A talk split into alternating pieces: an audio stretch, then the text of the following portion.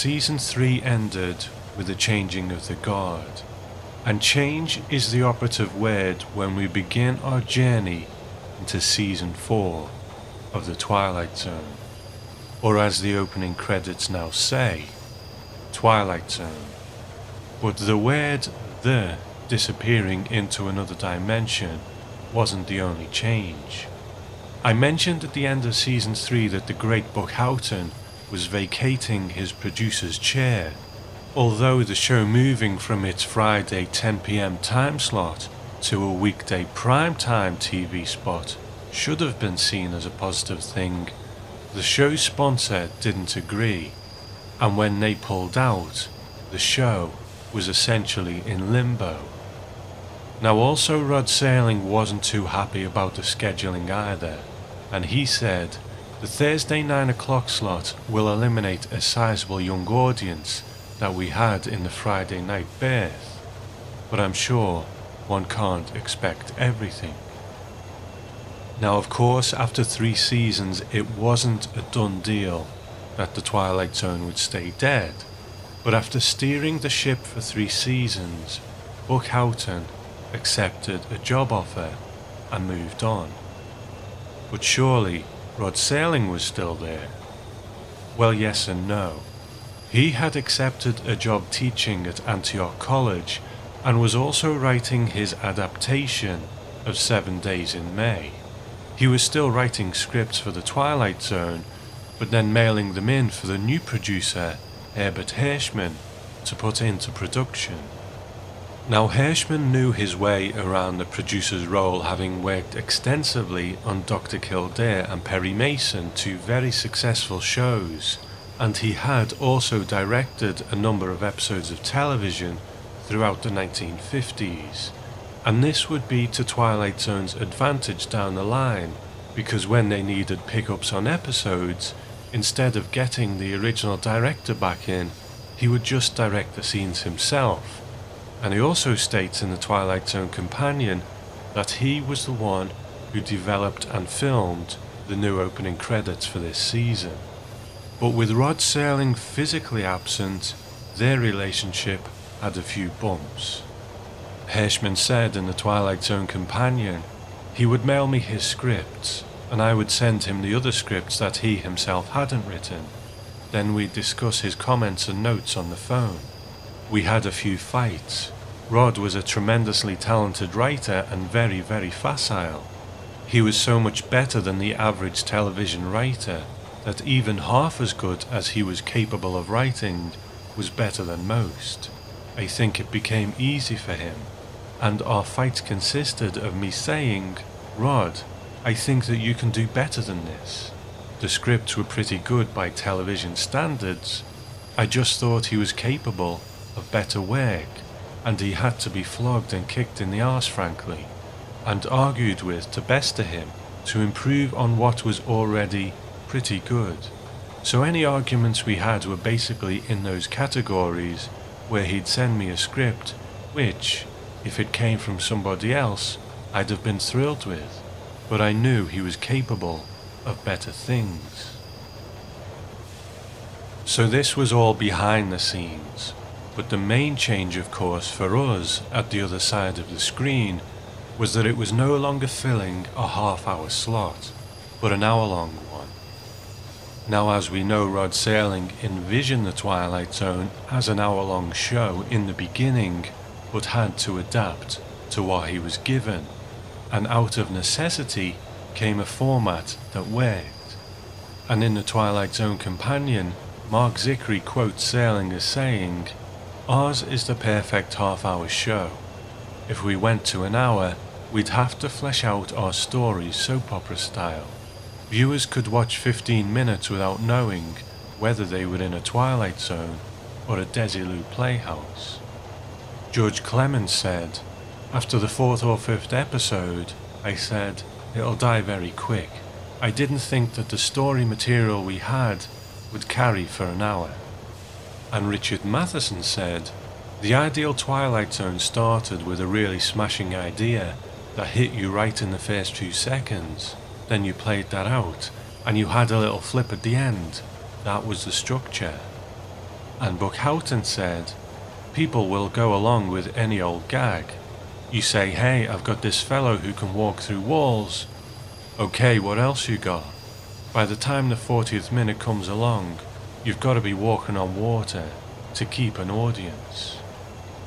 So, with a new producer, Rod Serling partially absent, and a creative team who didn't particularly believe in the longer runtime, could they again adapt out of necessity? It's interesting that one of the criticisms levelled at the latest version of The Twilight Zone was that the episodes were too long. Now, I personally didn't agree with that criticism, it was just fine for me. So, going into season 4, I am open to this. With the new Twilight Zone conceived of longer episodes from day one, it was built that way. The original Twilight Zone was a show that had created three seasons of classic television in the half hour format. They say that if it isn't broke, don't try and fix it. So it's time to see whether in this time of change, this was a fix too far.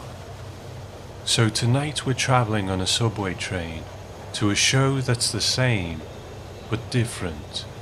So please take a seat to our destination, Season 4 of Twilight Zone.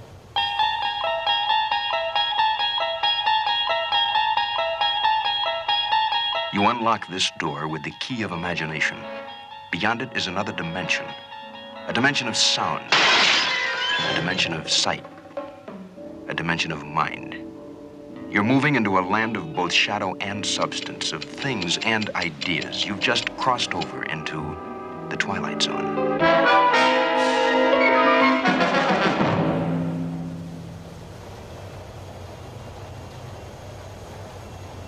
Why are we the way we are? Why can one child be confident and outgoing, but their sibling be shy and introvert? And if we could alter one aspect of ourselves, some perceived flaw, would that be like removing a brick from a tower that then comes crashing down?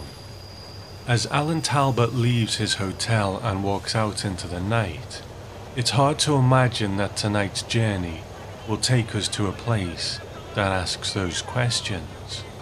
And in a moment, he'll meet an old woman in the subway station we're about to pull into who has some questions of her own. In a moment, we're going to pull into that station to meet the seemingly mild mannered Alan Talbot in tonight's Twilight Zone in his image.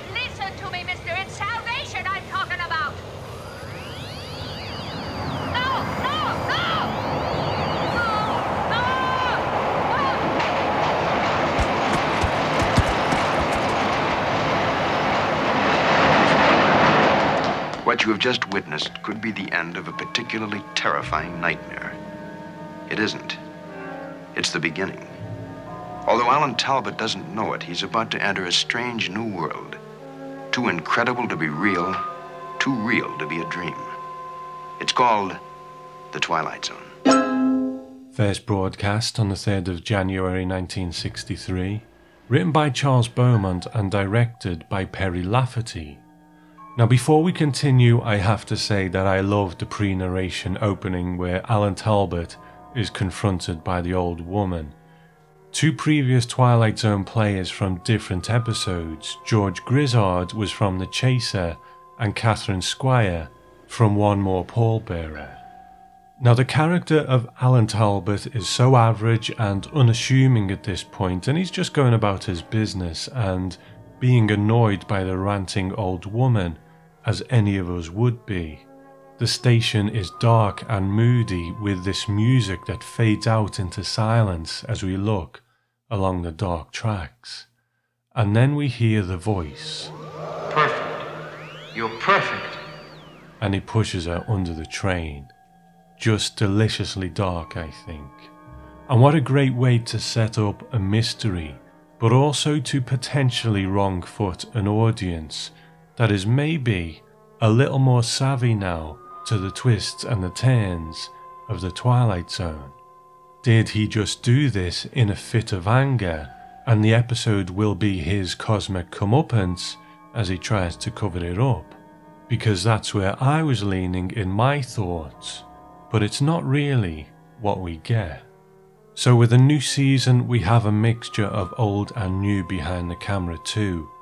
The sight of Charles Beaumont's name in the credits is comforting, but we'll talk a bit more about him later on. Our director, Perry Lafferty, is a first time Twilight Zone director, but had over a decade of experience behind the camera.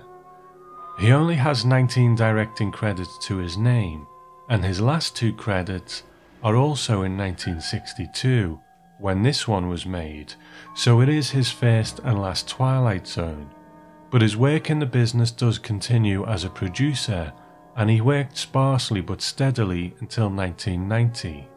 Now, although he only directed one Twilight Zone, there is another Twilight Zone connection in that for a spell, he was William Shatner's father in law when Shatner was married to his daughter. So, our Rod Serling opening narration is quite short, and I think this is a signifier of things to come, as Marc Zicree documents in the Twilight Zone Companion. He says Serling's presence in Yellow Springs also complicated his role as host narrator on the show. Whenever he had to fly into LA on other business, Hirschman made sure Rod came into the studio and got in front of the camera. And George Clemens recalled to him that was part of our day off. We'd get Serling out here and do as many as we could, three or four at a time. We'd do things before the picture was made and hoped that the things he spoke about would come to pass in the picture. And these pieces themselves were directed by the new producer Hirschman, and he just filmed them all in front of a grey background. So, is this the end of my beloved Rod Serling in the scene opening narrations? And under these conditions, we don't even get the whip pan and a mock up set either. And because they are filmed in batches, there isn't a whole lot of meat on the bones either in what Serling is saying, which is a shame, but I guess what could they do? You know, they worked with what they had. But even so, in terms of simple, iconic cool, Serling in a black suit, looking good against the grey backdrop, still has some merit to it. So I'll keep an eye on this as we work through the season. Jess, Yeah? are you sure? What do you mean? I mean, you know what you're doing? Yes, I do. I am um, a spinster, well over 20 years old. And I am sound of mind and sound of body. I'm going to visit a town that I have never seen before for the purpose of meeting and impressing a woman I've never heard of before, for the purpose of marrying a guy I've known for exactly four days. Now, what's so odd about that? No, I'm serious. But so am I. Well, shouldn't you. Shouldn't you know more about me or something? Like what? I know your name is Alan Talbot. I know that you come from Corville, New York. That you live in a big white house surrounded by rose bushes and trees. And that you do scientific research on a bomb. Not a bomb, a computer, electronics. Now, you see, you're romanticizing me already. Don't interrupt. Now, Alan goes to the apartment of the woman who we find out is to be his wife, but it turns out that they've only actually known each other for four days. Now, first of all, I think that our two actors, George Grizzard and Gail Kobe, have a really good chemistry here, and the fact that they've only known each other for four days is relevant for a couple of reasons.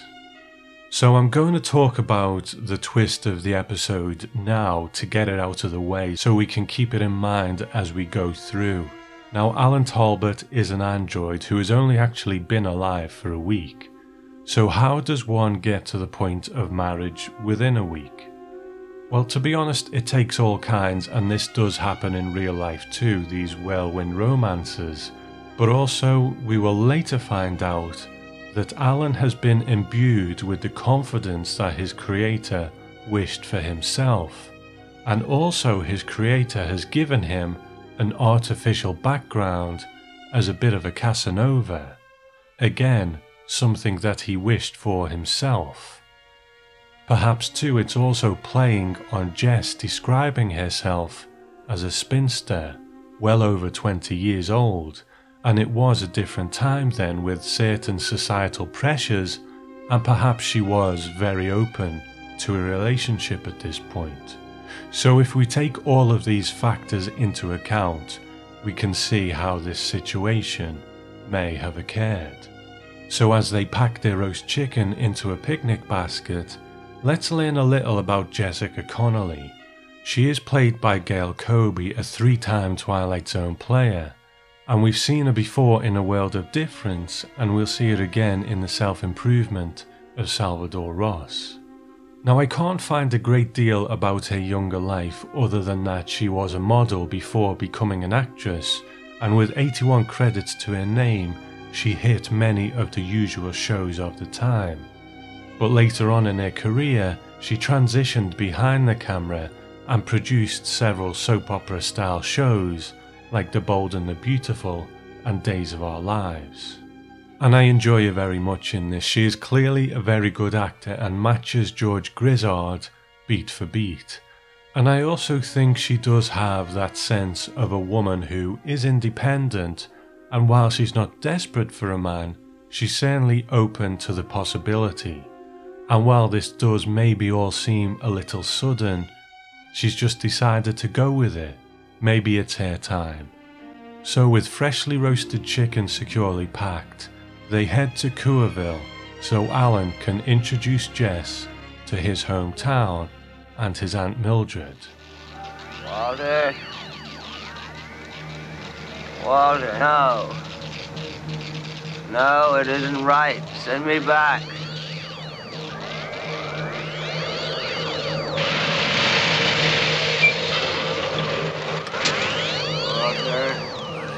Alan, uh, Alan, uh, Alan.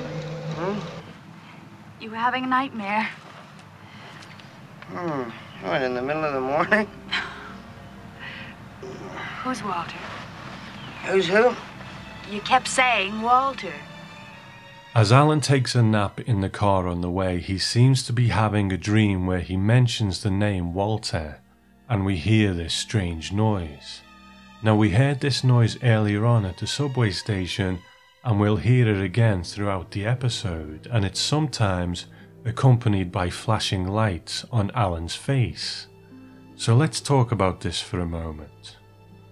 Having never seen this episode before, I have to admit that my first thought when I heard the noise was that it was something to do with aliens.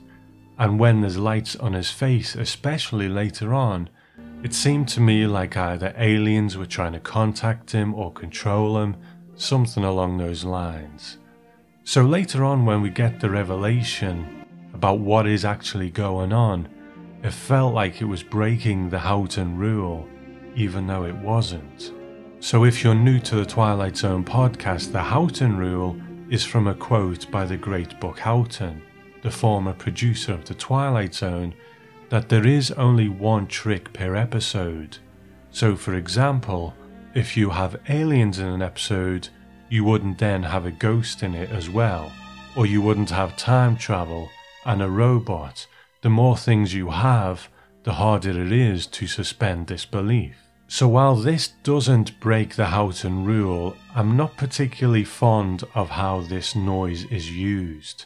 It's usually supposed to signify the surfacing of Alan's murderous tendencies, which is something that comes up throughout the episode that he has a compulsion to kill.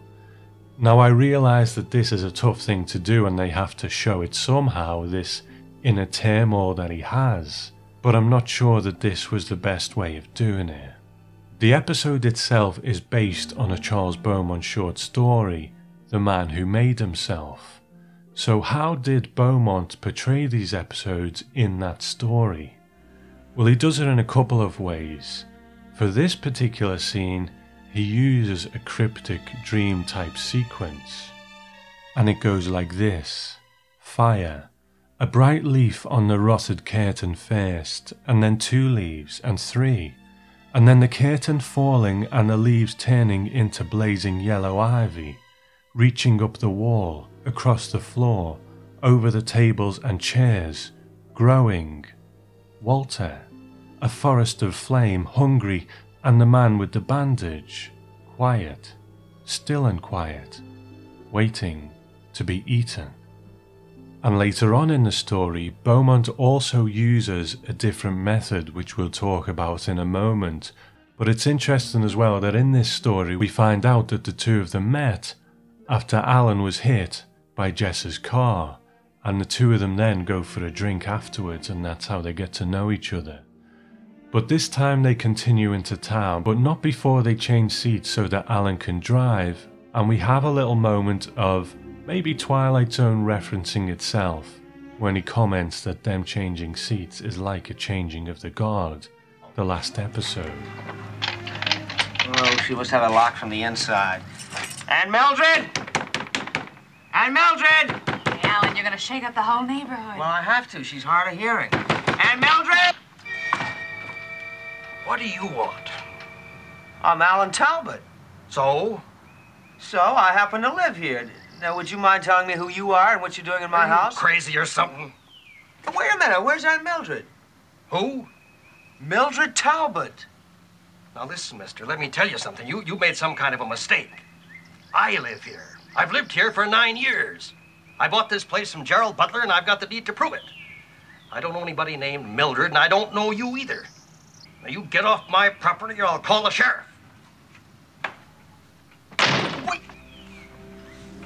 So, when our couple get into town, we get a series of scenes where things aren't quite how Alan remembers. Buildings are there that weren't there before. People who Alan knew are now long dead. So, while they try to figure out what's going on, let's meet our leading man.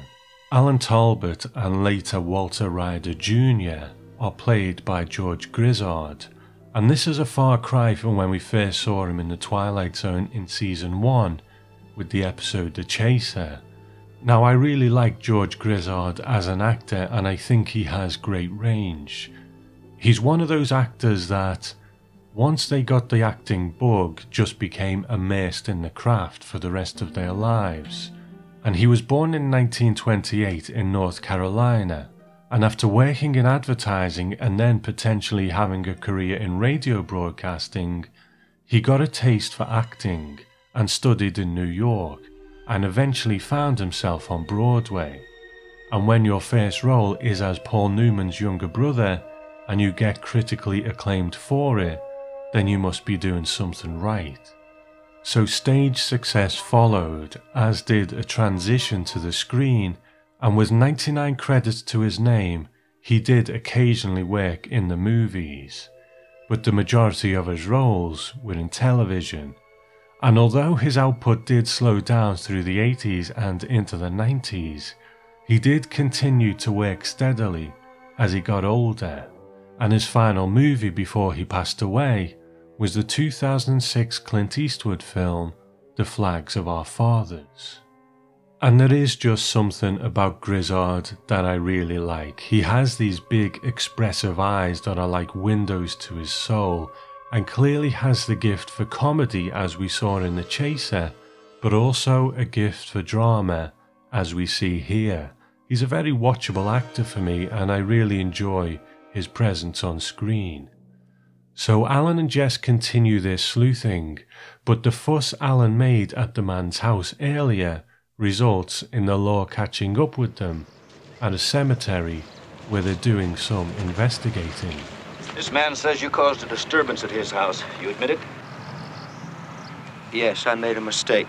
Said you claimed it was your house. Well, I thought it was. I'm sorry. You satisfied? Well, as long as he owns up to it. But you better not come pestering me again, young feller. I won't. Go on back to the car. I'll be along in a minute. What's your name, son? Alan Talbot. This your wife? No, we're just friends. Well, Mr. Talbot, you want to tell me what you're doing in Kerrville? You're the sheriff? That's right. What happened to Carl Jasperson? He's the man I replaced. You know him? He's my godfather. Where can I find him? Over there. Oh, miss. I can't force you to do anything because you haven't broken any laws, but I'd like to suggest that you take your friend to see a doctor. He looks sick.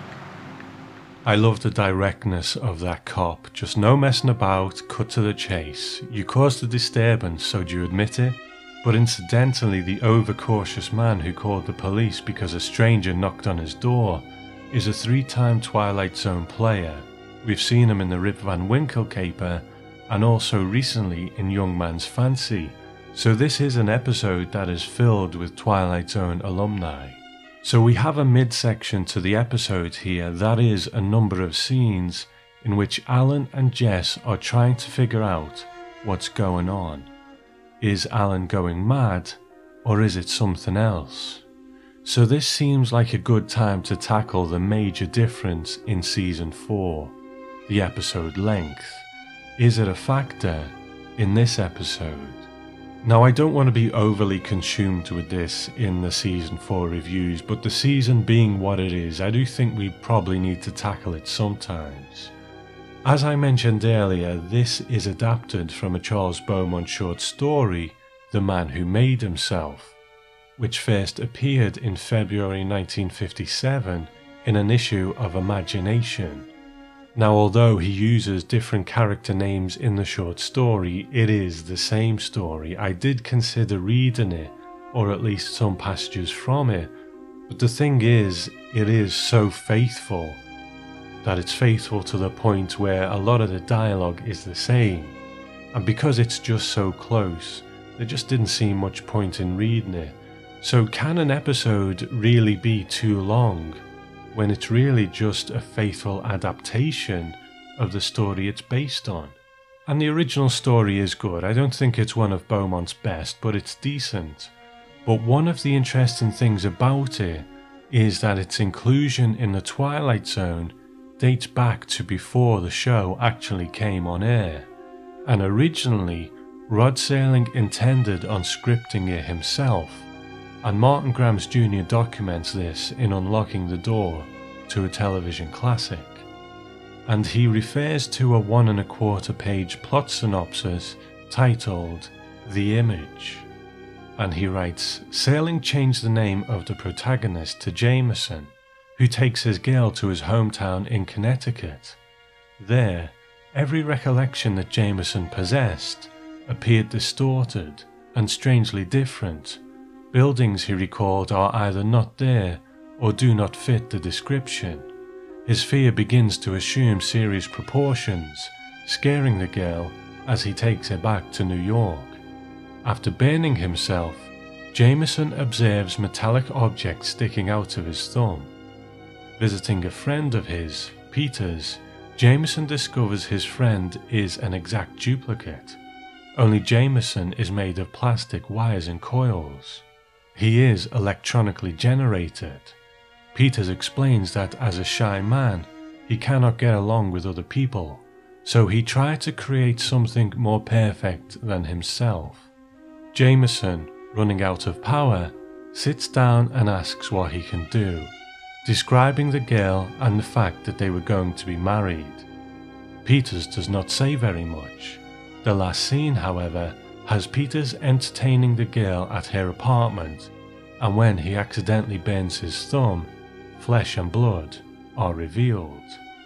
So it looks like Rod Serling was planning on completely jettisoning the subplot about the robot's compulsion to kill, and that does certainly streamline the story.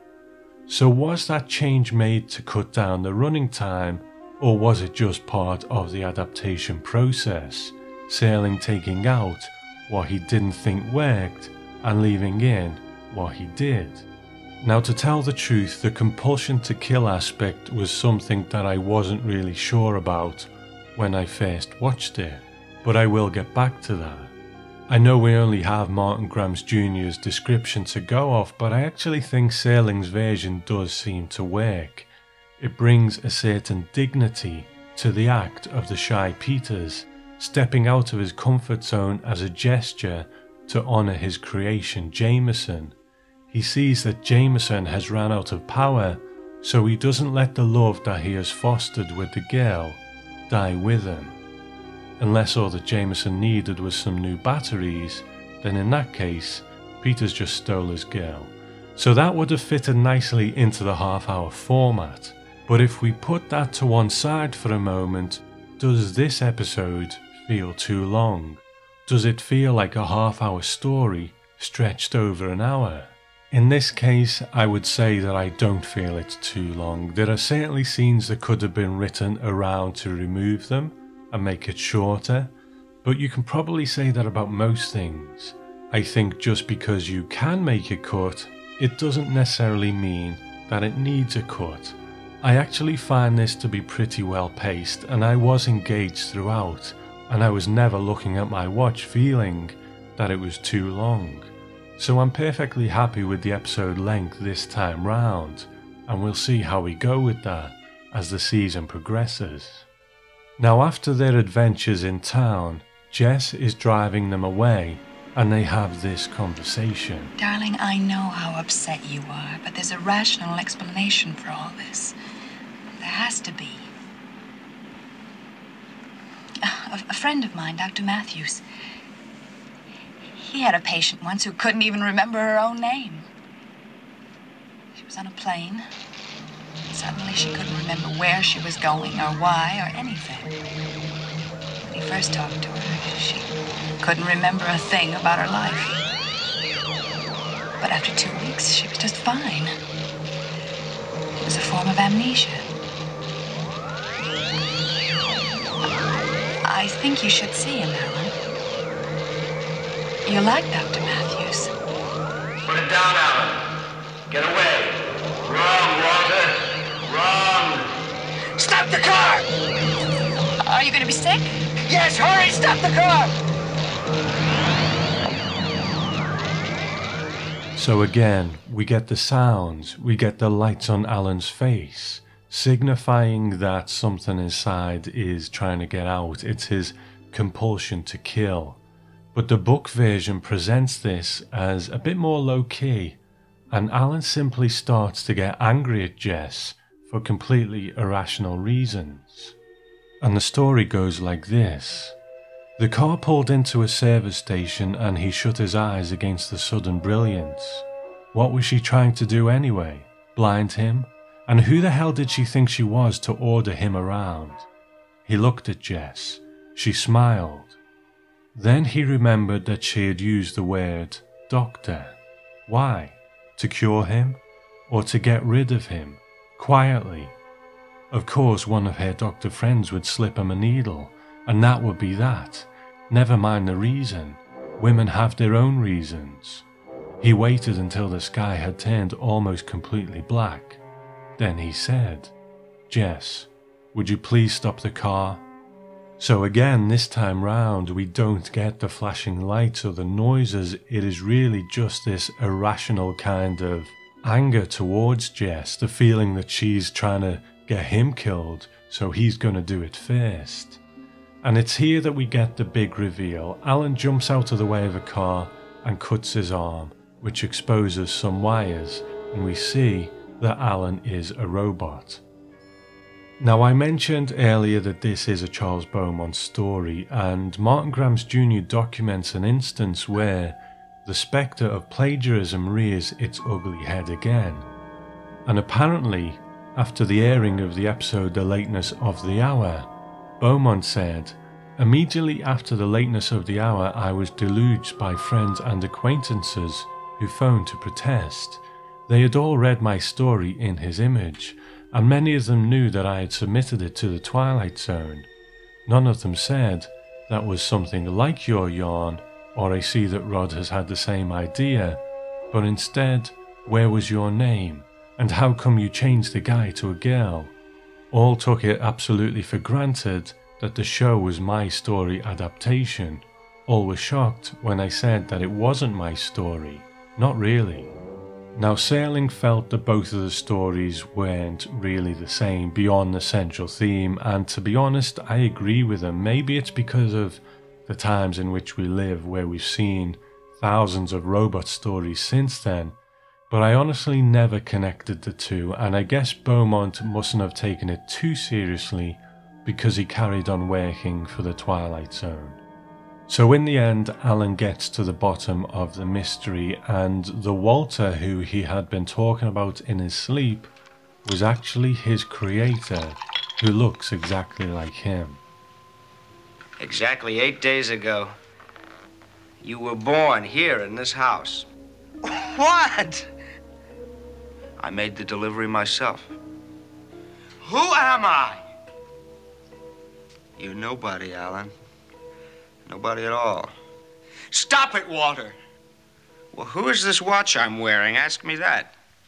Who is the refrigerator in the kitchen? Don't you understand? No. You're a machine, Alan, a mechanical device. George Grizzard said in Unlocking the Door to a Television Classic, I did two of those Twilight Zones. My part was much larger in the second because it was the first hour long production. Perry Lafferty was the director. You could tell he knew exactly what he was doing from day one. The scene where I fight my dual self was done through a process here they call split screen. The camera was situated and bolted so it would stay in one place. Then they filmed me on one side of the screen acting out the motions as if I was talking to my other self. Then they filmed me on the other side playing the other role. There was tape on the floor to mark the center of the screen. I would not cross the line. The fellow who played my duplicate during the fight scenes, Joseph Sargent, read my lines off camera so the dialogue will be timed. When they put the film together, both halves were sliced to give the appearance that there really were two Georges on the screen. I love these scenes between Walter and Alan, both played by George Grizzard. They are pretty much flawless in their use of the split screen, which was an amazing achievement for that time. And then it's supported by George Grizzard giving a great performance as both men, each distinct from each other, even though they look exactly the same. Now, in the book version, the human of the two has a scar on his face which differentiates them. And in the scene when he walks into the apartment to see Jess at the end, we can tell that it's the human because he has the scar on his face. So in the episode, this final scene between them takes about 15 minutes, so the finale is as long as two thirds of a regular Twilight Zone episode. But you know what? I'm glad of it. I enjoy this scene between them so much, exploring why Walter did this, what went wrong, what's the fallout afterwards. You know, this is a great scene, and the fight at the end is beautifully done as well. And in the end, Alan realizes that he can't exist anymore. But before his compulsion to kill takes over, he tells Walter that he has to be the man that Jess deserves. You sure you can't fix me? Even if I could, it wouldn't solve your problems. The girl would find out eventually. How? Well, for one thing, she would grow old and you wouldn't. For another, being a machine, you would suffer a breakdown someday. And all of these things never occurred to you? I guess I didn't really think I'd succeed as well as I did. What does it matter anyway? There's nothing that can be done. Yes, there is. You're going to create another Alan Talbot. No, I just told you. You heard me, another Alan Talbot. Only this one's going to be right. And he's to walk out of here tonight, and he's to marry a girl named Jess. And for the first time in his miserable life, he's to be happy. Well, I don't understand. You give me a pencil.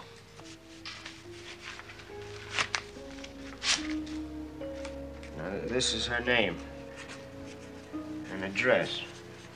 After the episode aired, The Hollywood Reporter reviewed it and they said, The debut of the new hour long format for The Twilight Zone incorporated all of the pluses dramatic camera angles, mood lighting, hair raising anticlimaxes for suspense builds that originally had made the half hour version a prestige fantasy show from the start. Unfortunately, the second half didn't measure up to the suspense and excitement of the first half hour, the explanation of the puzzle. The second half of the show, in which the solution was given, slipped into routine science fiction stuff. The man played by George Grizzard was passed off as an electronic creation of a scientific genius, also played by Grizzard. In short, another version of Frankenstein. When I watched it for the first time, I think I was in a similar place to that reviewer, and I think it's quite a fair review. If we accept the technological advancement that androids can be built, then there is no Twilight Zone magic involved here. It is just a science fiction story. And if this was on another show like maybe The Outer Limits, would it fit there? Probably. But saying that, a Frankenstein story for the Android age, I kinda like that. It is a rather strange feeling sitting here evaluating this episode and looking forward to the fourth season of a 60 year old show with even more enthusiasm than I have for modern television shows. But it's encouraging that I'm not alone. Many of you out there, as the listener feedback episode for season 3 showed, haven't really seen this season either. And one thing that I love about you, my audience, is that even when you have watched and dissected an episode of The Twilight Zone many, many times, you're still willing to take that journey with me and try and approach it with fresh eyes as well.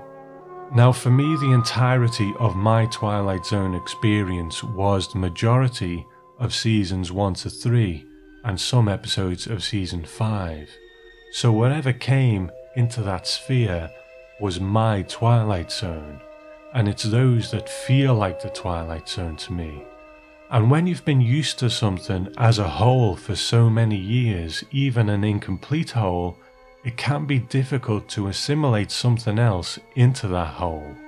And that's why any new Twilight Zone series not only has to climb the mountain of not having Rod Serling there, but also fitting into that whole that we all have, our own view of the Twilight Zone.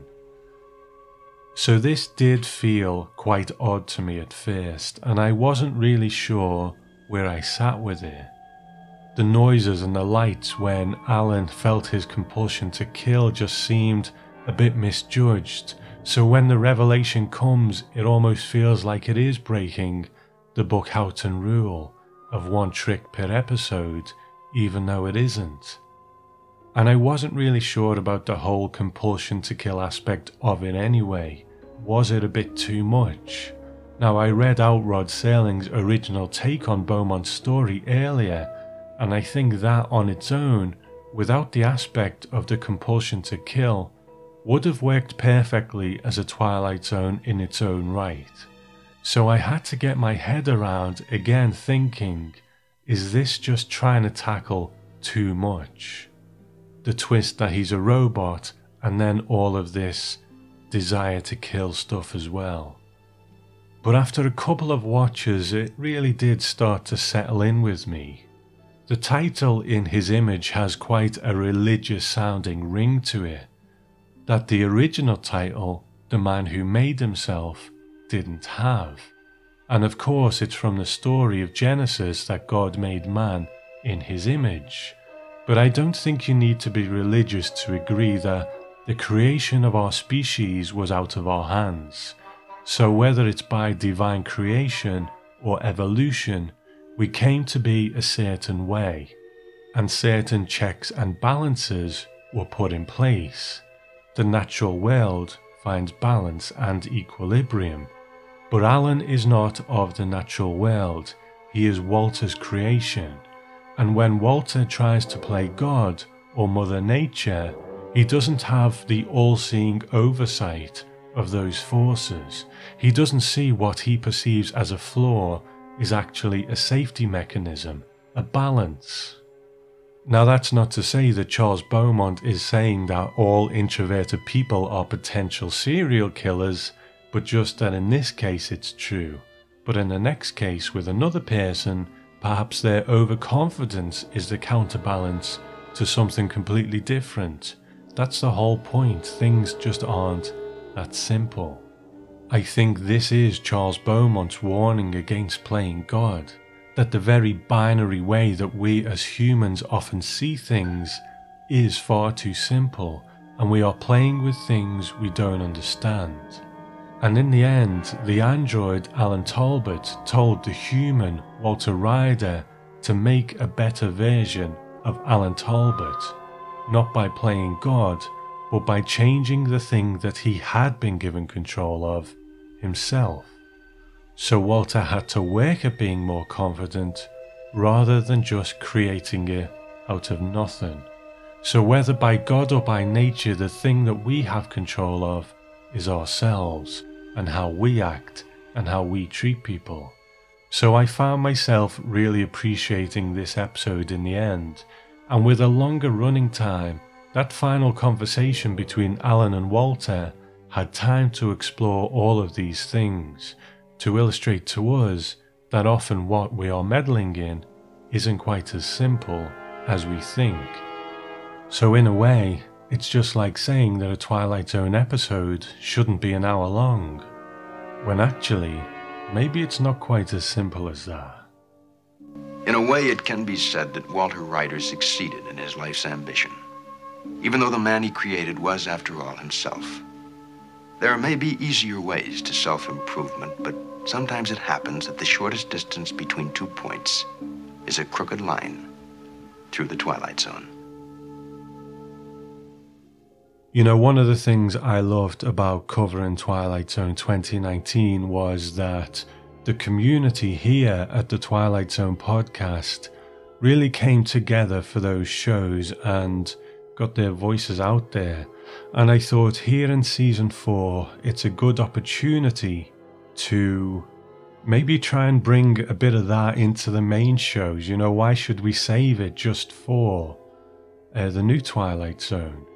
So, if you'd like to get your thoughts on the show about any of the episodes in season four, then please email your clips to tom at the twilight zone podcast.com and they can be mp3 or whatever your phone or recording device puts them into, I'm usually able to convert them and put them into the show. So we say around five minutes, give or take, is a good rough guide for these clips. So the way I'm going to present it going forward is if I need to kind of tell you, the listeners, anything, then I will do the main review and then I will speak to you now. And after that, pass you over to the listeners because, you know, some people just stick around for the main review and say, that's enough for me, see you later. But some people really love this community aspect as well. So the option is there. If you want to stick around for it, then you can do. But if you just want to stick around for the main show and then any housekeeping, then you can do that here in this midsection. But before I hand you over to the listeners, I just want to thank the following new patrons. Now, normally, now normally I assign them an episode of the podcast because that is the episode that they are sponsoring and keeping on the air. Now, I'm going to approach that slightly differently purely for the fact that uh, patrons come and go, and now that we've got a good number on there, you know, some people say, I'm just going to contribute for a couple of months and then that's me. And the, the problem is when people are coming and going, it, it's just becoming unmanageable um, to be updating that page, the executive producers page on the Twilight Zone podcast.com all the time. So I'm going to change it to people who have contributed for a certain amount of months. Uh, I'm not going to take away anything that I've already put on there, but naturally people come and go in Patreon terms, and that's fine. So instead of putting everyone on straight away, then after a certain amount of time, which I will decide down the line, uh, then people will, if they stick around for long enough, then they will get that episode sponsorship because otherwise it's just taken uh, me forever because it, it was becoming quite unmanageable. So, that being said, and I'm probably going to um, be repeating a couple of these names, but that's okay. So, first of all, Diana Spranklin. Now, currently, she's wanted in Binghamton for trying to break into the carousel, but that's another story. Welcome, Diana. Thank you. And then Drewman, we'll hear from him in a moment. Good guy, and he is a new patron too. Shelley Grisker, thanks so much for coming on board. Joseph Lucino, thank you so much for your patronage. Hellhound Publishing, that sounds interesting, so thank you for coming on board too. Brian Jones, welcome and thank you for supporting the show. Mark Amorosi, thank you to you as well for becoming a patron. Then there is Mark Rayburn, thank you so much, Mark, I appreciate it. Johnny Heller, good guy, thank you for coming on board, appreciate it. Then Ewan, appreciate you coming on board and supporting the show, thank you. And then last but not least, Sheila Job, thank you for supporting the Twilight Zone podcast. At the moment, I'm in the middle of kind of rethinking how I do things over there, so it's going to be gradually changing, but I think changing for the better, and uh, hopefully there'll be some interesting content over there. But if you want to jump on board, then it is patreon.com slash Twilight Zone podcast. So that's enough for me. I'm going to hand you over to the listeners now. And like I said, I don't expect everyone to send in feedback for every episode, but if there's an episode you like in season 4 or dislike or just want to say something about, then please do send your voice clip in. Or if there's just some general Twilight Zone stuff that you want to say, then that is welcome as well, so please feel free to do it. Okay, that's enough from me. Let's hear from the listeners. Rod Serling, creator of The Twilight Zone, will tell you about next week's story after this message. Hey, Tom. Paul Gallagher here from the Night Gallery Twitter page and the uh, Shadow and Substance blog and Facebook pages. Uh, thanks for giving me a few minutes to chime in. I really appreciate that. As your uh, regular listeners may recall from the other times you've uh, had me on the show, I'm uh, truly a longtime fan of yours. And uh, in fact, I recently unearthed a follow Friday that I tweeted about your podcast back in April of 2011. So it's definitely been a while. Um, and it's it's really been a great experience to follow along with you as you uh, work your way through seasons one, two, and three, and now here you are diving into season four at last. So um, I find that this season tends to be underappreciated. Um, I think that's partly because people are simply not as familiar with these episodes. Uh, you know, since they're an hour long, and you know, over the years, any TV station that carved 30 minutes out of its schedule to rerun the other 138 episodes.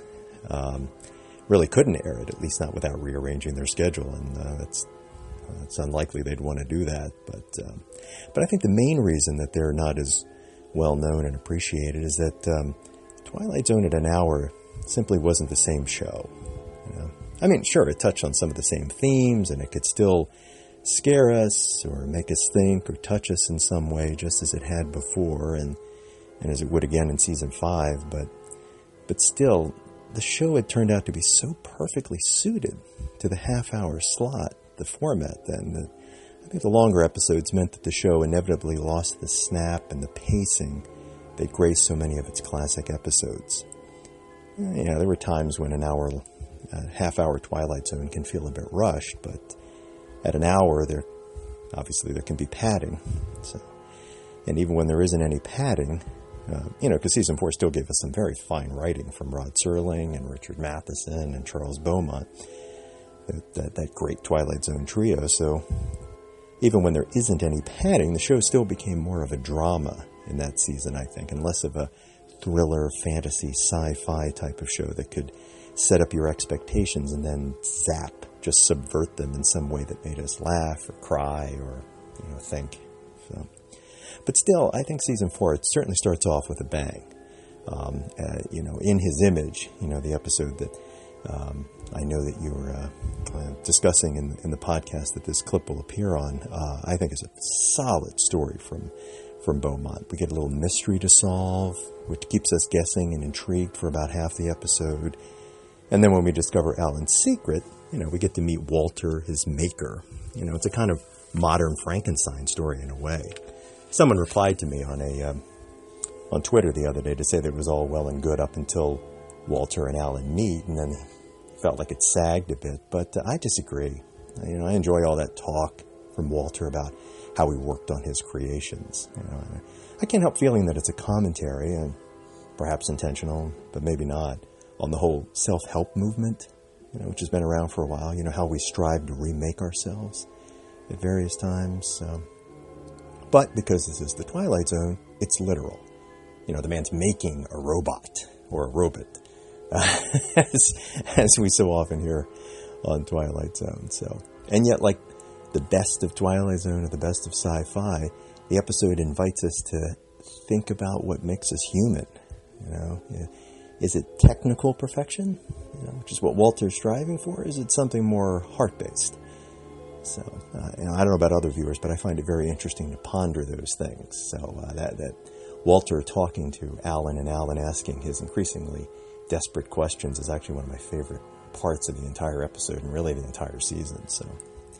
And I mean, there are some other strong episodes ahead, you know, including Serling's own On Thursday We Leave for Home, and Matheson's Death Ship, and Earl Hamner's Jess-Belle, and Beaumont's Printer's Devil, and uh, the new exhibit, which is really scary and fun. I love that episode. So I, I think I've blogged about it like four times, and there are other episodes I haven't blogged about even once. So I obviously like it a lot. So now there are episodes in season four that have an intriguing idea that could have benefited from a shorter running time, like the 30 Fathom Grave, and and there are still others that some fans may find cute, but are still a far cry from the quality we usually get from Twilight Zone, such as uh, I Dream of Genie and The Bard.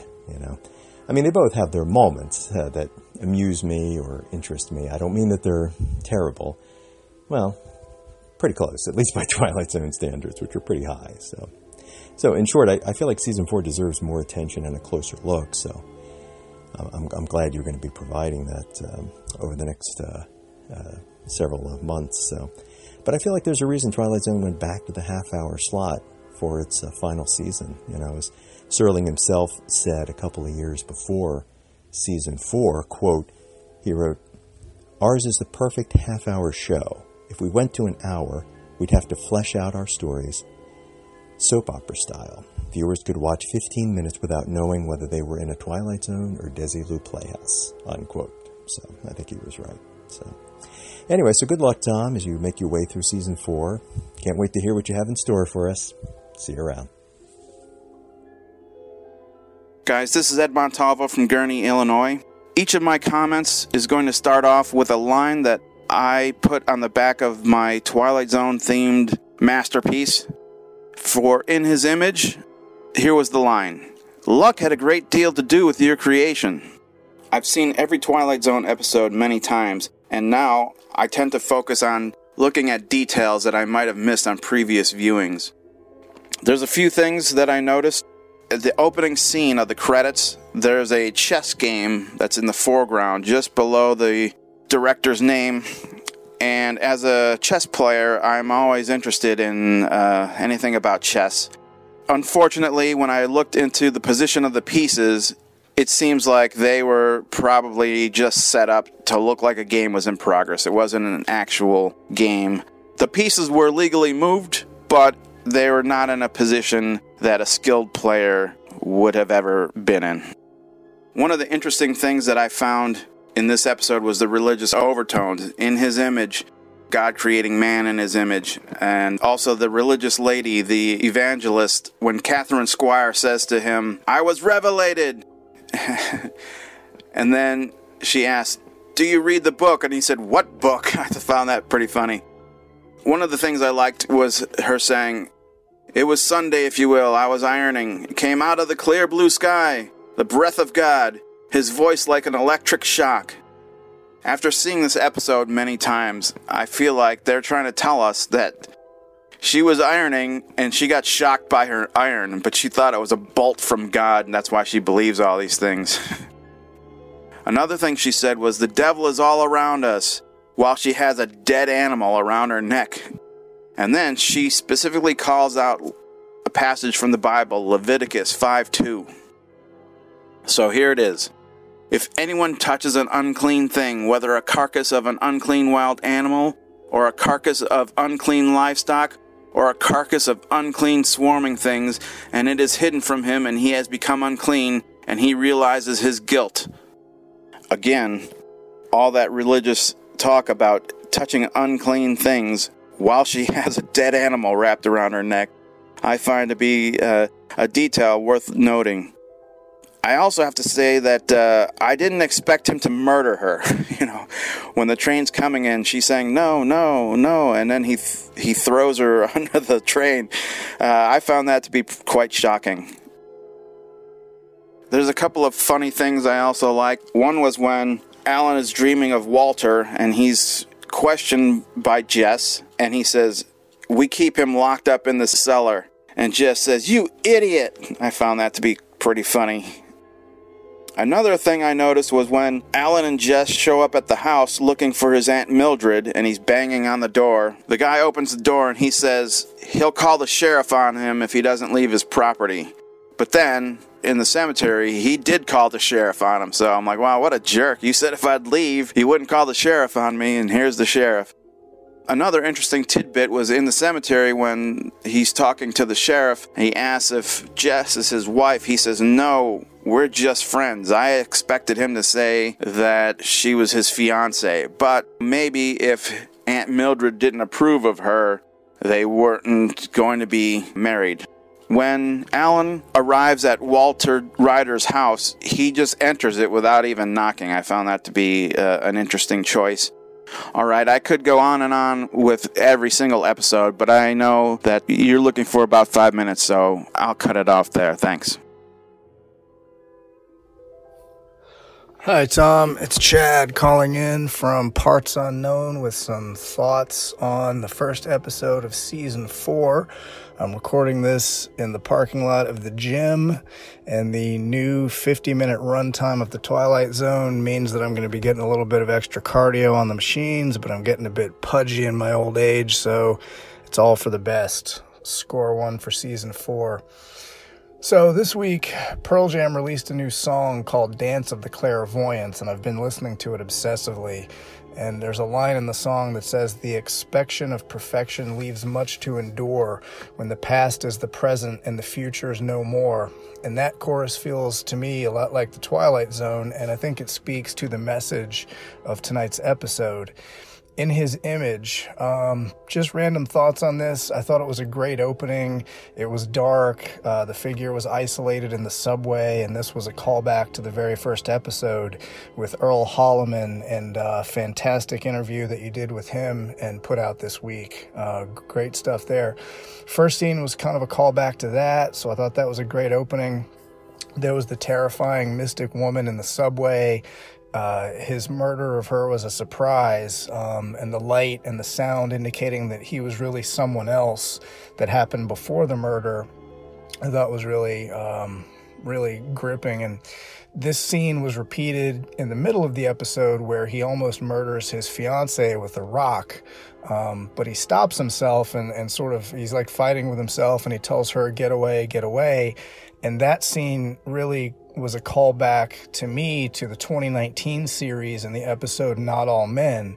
And that scene uh, seems to have really been a direct inspiration to some of those scenes that explored men's violence and uh, the message that only through effort could that violent impulse uh, be stopped.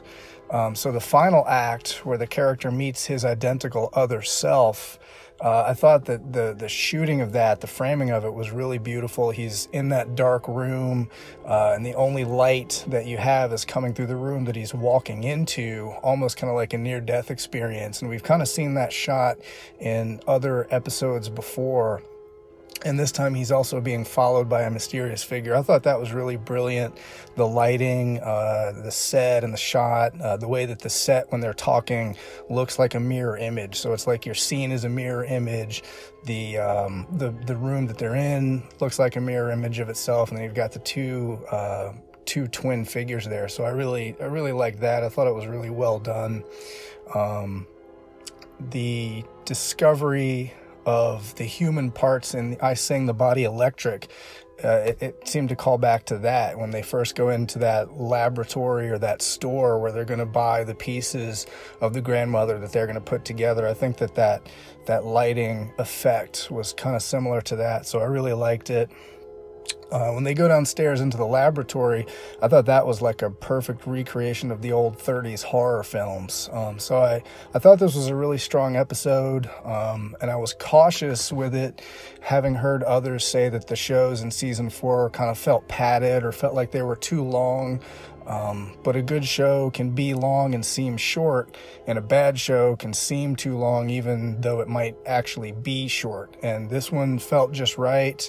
It felt like it was kind of a new Twilight Zone experience because they had more freedom to explore more depth because they had additional time. So I didn't think that the extra time worked against it.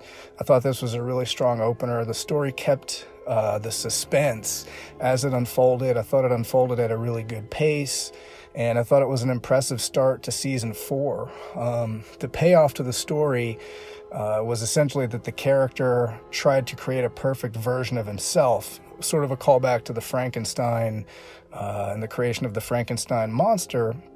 I thought it was also maybe a little bit reminiscent in message of a game of pool, which was one of the great episodes from season three, speaking to the danger of ambition, uh, which kind of got back to that line from that new uh, Dance of the Clairvoyant song, you know, the whole idea that pushing towards perfection has its price.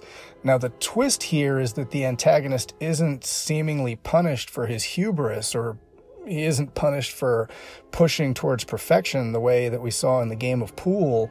Uh, he actually seems to be rewarded because the original person uh, goes and seems to be like he's going to make the life that his doppelganger that he created wanted to have with the fiance and it seems like there's there's no comeuppance here but he's actually rewarded and rod serling's closing narration spoke more of self-improvement than of hubris so um, I found that kind of interesting. It wasn't really what I expected. There wasn't really the comeuppance, but you know, the closing narration maybe was pushing us towards the idea of, you know, self improvement. Like he says, maybe this point between point A and point B is a crooked line through the twilight zone as opposed to, you know, the straight line.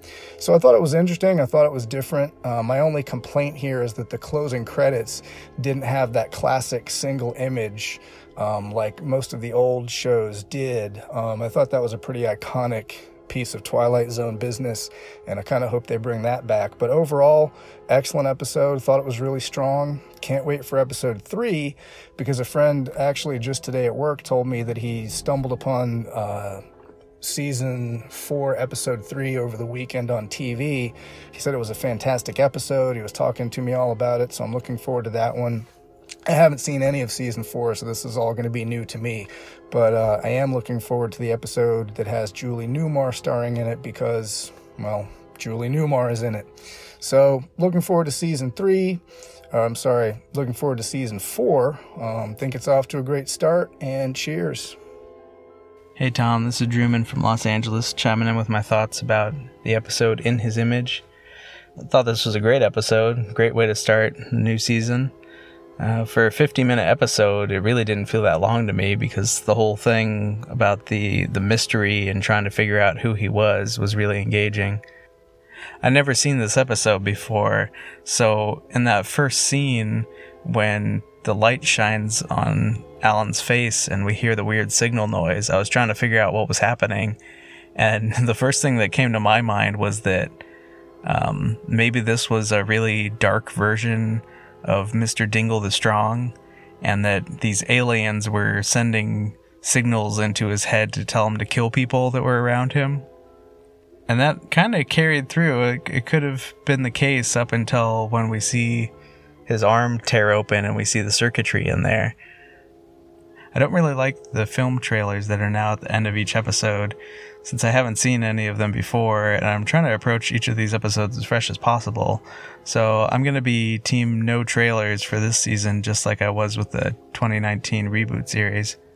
I think that it was in the Arlen Schumer interview that you did back in 2017 where he said that every one of the season 4 episodes should get edited down to the 25 minute runtime so as I watch this season, I'm going to be thinking of what could get cut to make that work.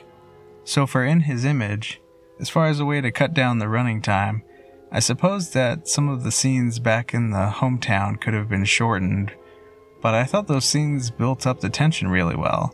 So even though this is the first example I have to work with, I'm going to have to disagree with Schumer on this one. I don't think this would have been better as a shorter episode.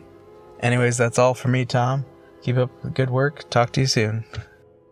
Hello, Tom. This is Eric, your fan from Connecticut, checking back. Three things, real quick. First off, the interview with Earl Holliman. Wow. What a get. Great interview.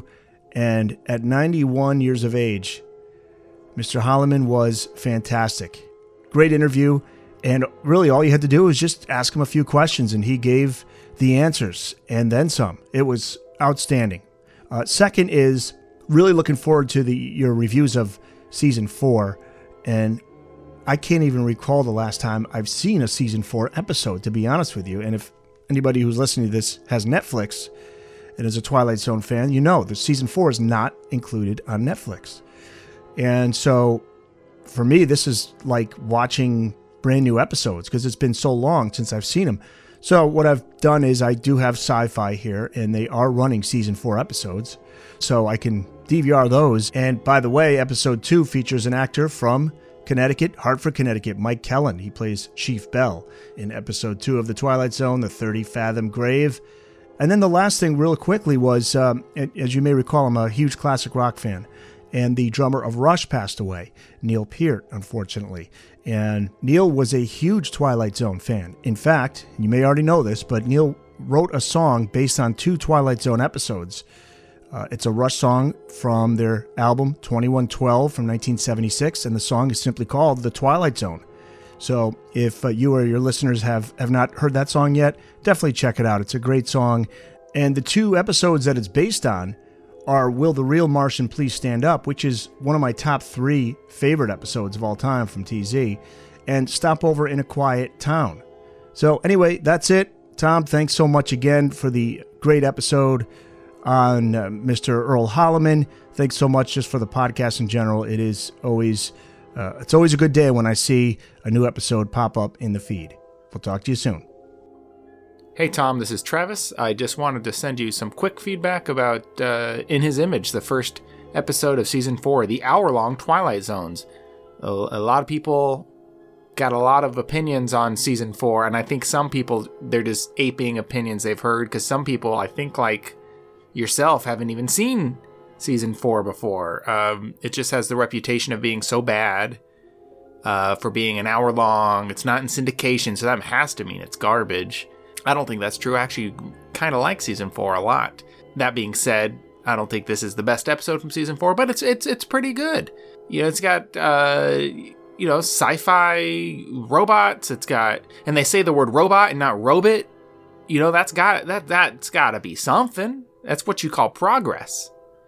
Uh, another thing that they progressed on in this is uh, Twilight Zone wives. Uh, we're used to, I'm used to the, the shrew women that they've had. Uh, I'm thinking of like a Stop at Willoughby or Time Enough at Last. Uh, uh, oh, oh, I'm having a brain freeze, but I had two other examples before I hit record of these. But you know what I'm talking about. the these women you know, our, our main character is this male who's tortured and, oh, I'm just, I just want to, I'm so gentle. I just, I just want things to be one way, but they're another way. And their wives are these shrew women who you wonder, why did you even get married? They're awful. Awful, awful. Uh, in this, the the woman, the, the wife, Jessica, Jennifer, Jessica Connolly or something, whatever her name is, she, um, she's, she's in the opposite direction, maybe even too much to be a little incredible uh, or incredible, uncredible, incredulous. You know, oh hey, yeah, let's just get married. And I just met you four days ago, and oh, I'm, I'm super supportive. It, it's almost like you know what we call, might call nowadays like a Mary Sue. Although I don't think I don't think this was Charles Beaumont's self-insert. Uh, you know, she's just perfect. Oh, I'm beautiful and I'm nice and oh yeah, I just found out you're a lunatic. Nah, man, I'm I'm I'm with you. I love you. You know, I don't know. Well, I mean, maybe it's a nice change of pace. This is what I was saying. It's progress. Progress in the Twilight Zone. Now we're hour long for a little bit. The wives aren't um, ridiculous, and uh, they're saying robots. Anyway, that's it, Tom. Uh, have a good one. I'll see you in the 30 Fathom Grave. Tom, this is Ed Montalvo. I just wanted to thank you so much for your Earl Holliman interview. I, I don't think it could have gone better. I was happy to uh, be able to hook you guys up, and the results were amazing. It brought a tear to my eye. One of the best parts of the Earl interview I felt was when he was explaining about how he was competing with Elvis Presley for the role of Jimmy in The Rainmaker. And I have another piece to the puzzle that is Twilight Zone related, so I thought I would share this with you guys. Back in 2012, I was talking with Gloria Paul, who played a minor role, girl at bar, in the season one episode called And When the Sky Was Opened. Gloria told me that initially her role was supposed to be one of three girls sitting at a table away from the bar. But on the day of shooting, Rod pulled her out of the table and moved her up to the bar and did a rewrite with all that dialogue. So, Gloria Paul was in the Twilight Zone, but she also was in Jailhouse Rock with Elvis Presley. And she had met him a year earlier in 1956, right about the time when he was auditioning for the part in Rainmaker. So, I thought I would read to you what she told me then. I have an actual recording of her saying these things, but when I went to try to play it, my mini cassette recorder is broken, so I've ordered a new one. But I I wrote it down, so I'm going to read you what she told me back in 2012. Here it goes. I got a call from MGM in 1957, a year after I met Elvis in Vegas in April 1956. They wanted me to be a strip teaser, or a nicer way to say it was a burlesque queen. I had been a Vegas showgirl and I know how to dance, so that was okay with me. Well, in April 56, I was at the New Frontier Hotel visiting my showgirl friend Muriel. I remember out front they had this big 100 foot blow up image of Elvis.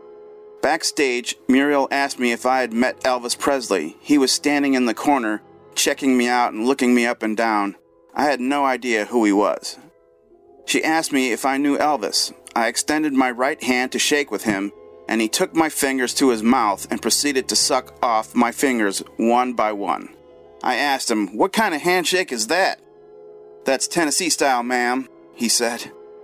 I answered, Remind me not to go there. You're a corny, horny little hick. He laughed his head off. So he goes out and he does this show. He's jumping around and wiggling and doing these gyrations. The people just looked at him, wondering what he was doing. The dining room was only half full, so he flopped. The colonel then took him off the marquee. So back to Jailhouse Rock. I went to the interview and they said I was perfect for the part. When I showed up for my scene in costume, Elvis walks over to me while I'm in the makeup chair and he says, You remember me, ma'am? I said, You look familiar. He said, I met you backstage at the Frontier. I said, That was you? laughing. I really gave it to him, but Elvis had a great sense of humor. He thought it was funny I was pretending not to know him. I said, Are you an extra? What are you doing here? He answered, I'm the star. I said, You're putting me on. He said, No, I swear, I'm the star, he said. Ask the makeup man. So I asked him, Is this guy the star is he putting me on? The makeup man said, Yeah, he's the star. So I looked at Elvis and I looked at the makeup man and I said, He winked at you, right? No, really, I'm the star, said Elvis. So Elvis started to follow me around like a puppy dog. He wanted to talk about Vegas. He said that he flopped there, but he was going to go back and be a star. I said, Oh, sure. The more I teased him, the more he loved it. I mean, everyone was applauding him everywhere he went, trying to attach themselves to him. To me, he was just a kid. I'm eight years older than Elvis, but everyone was latching onto him because he was on his way up the ladder to great success. We went out to lunch during the movie. He took me over to the commissary he had his famous peanut butter and banana sandwich. It was pretty gross. He liked it deep fried, and here I am a health nut. No fried foods. Now, here's a little bit extra information. Elvis was in Las Vegas from April 23rd, 1956 through May 6th of 1956. He was 21 years old. Elvis signed the seven movie contract that Earl Holliman talked about in early April, so that was only a couple of weeks before he was at the frontier and ran into Gloria Paul. He was telling people that he was going to be doing Rainmaker for a million dollars, but he wound up doing Love Me Tender. Now we know why, because Earl Holliman got the part. When Elvis appeared at the New Frontier, he was an added attraction, Elvis Presley, and they were marketing him as the atomic powered singer. The Muriel that Gloria Paul mentions was a part of the Venus Starlets, so that's why Gloria was able to go backstage at the show. When I first heard the story from Gloria Paul, I wasn't sure if I totally believed that Elvis was a flop. I mean, it was hard to believe Elvis would be a flop. But in researching, he really was a flop, mainly because he was very popular with teenagers and they were not old enough to get into the casino bar. The older people in attendance really didn't know what to do with someone like Elvis, so it was true that he was a flop there back in uh, 1956. I also found out that his screen test for Rainmaker had been March 27th, 1956, which would have been right around when Earl Holliman was uh, reading his parts. And the contract that Elvis signed with Hal Wallis was a one picture deal with options for six more pictures. So there is more evidence backing up Earl Holliman's uh, statement. Not that anyone doubted. In August 1956, Elvis started filming Love Me Tender, and he was on loan out from Paramount to 20th Century Fox. And that movie was originally titled The Reno Brothers, but they renamed it Love Me Tender to capitalize on the success of his record. Hey there, Tom. Harold Clark reporting in from Buda, Texas, talking about In His Image. So, I got a lot that I want to say about this episode, so I'm going to have to breeze through a couple quick topics uh, before getting to my main topic. Uh, so this is has the new, probably most iconic intro uh, with the door and the eyeball and the and the scuba diver who, when I was a kid, thought, why does he have a cotton ball sticking out of his head? Not realizing it was supposed to be bubbles. But um, I guess, uh, what do you think about the new intro? Um, you know, like I said, they're going to use this from this season and season five. Um, obviously, this is an hour-long episode. This they chose to make this the first, the first episode in this season, and um, did it did it need to be an hour? Um, I guess in a way, I think it did because you know you have 30 minutes uh, of the mystery to tr- so you can try and figure out what exactly is happening and then you basically have about 20 minutes uh, with uh, with uh, Walter and Alan basically having their philosophical discussion about what it means to exist. Um, so for me, uh, I really concentrated this time watching it uh, on those last 20 minutes. And the thing that really struck me about this episode that hadn't struck me before was how strong uh, the Frankenstein parallels were. Um, Walter uh, shows that he has two uh, rejects uh, before he was able to create Alan. Uh, just like Frankenstein took him many years of study and experimentation before he made his his ultimate creation. Um, however, uh, Frankenstein actually ran away from his creation when he succeeded, and from what we understand, Walter was almost killed by his creation. However, uh, both Frankenstein and Walter failed to think about the consequences for their creations once they were created, once they were born. What would, be the impact on their creation's life once they were created? you know, interesting idea that Alan brings up. You know, he, he talks about having a girl, and Walter says it's never going to work. You know, he's not going to age, he'll break down they don't say this, but uh, can Alan have kids? How perfect was this perfect being?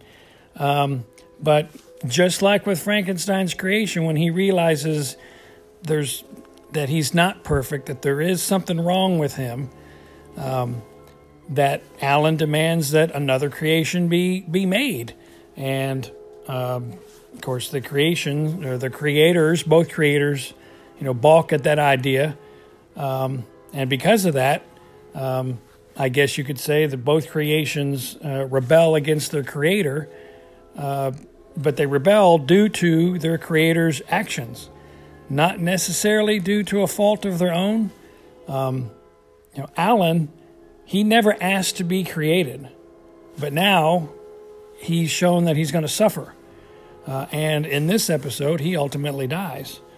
Um, now, when it gets to the end, you know, he he they they have this idea that that uh, well, Walter mentions about that everybody is all potential murderers, and that was kind of interesting considering how the episode started uh, with the you know with the old lady and talking about the devil and reading the good book and the Bible and all this stuff and hands out the the way to salvation. And initially, I thought, man, this is an awful strange way to start this episode because I didn't exactly remember where the episode was going to go. I knew it was having to do with the creation, obviously, but I was like, boy, this is pretty pretty blunt here. And you know, at the end, you know, he he says, "Hey, make this new Alan," and basically, I guess, send the Alan over to his girlfriend's apartment, um, and tells him to leave. But then they seem to imply that maybe maybe there's some sort of sin nature.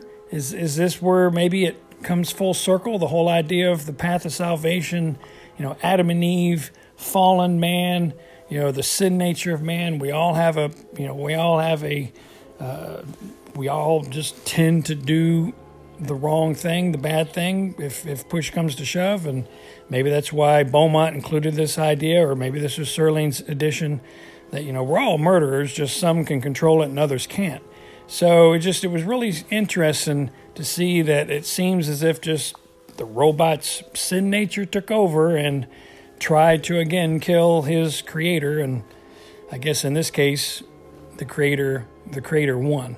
Um, you know, I don't know. Don't know if it's a happy ending. You know, because like I said, you know, Alan never asked to be created, and when he once he's created, you know, he thinks he's got a good life, but you know, he finds out that his life's a, a sham. You know, and you know, Walter you know, takes over Alan's life, and is it a ha- happy ending for Walter? And Jessica, the girlfriend, she's just kind of a pawn in the whole thing. That was kind of a strange, for an hour long episode, that was an awful fast relationship. What, four days? But I guess it played into the end because she couldn't, she didn't really know Alan slash Walter anyway. So if he acts a little different, eh, I guess you can explain how this could work. So, um, overall, uh, the, of the episode uh, of the season four episodes, um, I've probably seen this one maybe four times, and you know, all other classic episodes are I've probably seen 30 times. So, you know, obviously not a high on my list, but thanks to doing this for the podcast, I now have a better appreciation for this episode and and I will actually come back and watch this again and just see what what inspires me the next time I watch it. So, thank you, Tom, for uh, for uh, you know making me want to check out this episode once again. So those are my thoughts, and looking forward to uh, Thirty Fathom Grave next time. Okay, talk to you then. Bye. Thank you, everyone, for your thoughts. I'll just cut in before we close because Harold asked a question. So, Harold asked what I thought of the new uh, opening credits. The, the thing is, I like them all in different ways, but in a way, this is the one uh, that sticks in my mind most. The way Serling says a word and then there's a crash or something like that. Um, so it's a good one. I do like it. I do like it a lot. But then sometimes you go back to a season one episode and you think, wow, there's there's just this strange beauty about season one's uh, original opening and credits as well. So they all have their advantages, I guess. But I really like this one. So that's enough for me. Let's go over to Rod Serling to find out what's coming up next. And now, Mr. Serling. The ingredients an American destroyer, the Pacific Ocean, and the ghostly sound of hammering from 30 fathoms below. They add up to a strange tale of the bizarre and nightmarish. Mike Kellin and Simon Oakland star in a very different kind of Twilight Zone, which we call the 30 Fathom Grave.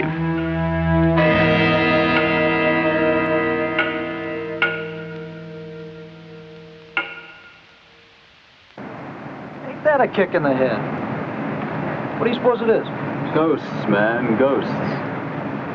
Here it is 714. Commissioned December 1941. Sunk in action. First Battle of the Solomons, August 7th, 1942. Well, That was 20 years ago. Well, Captain Beecham, who's down there? Who's inside that sub?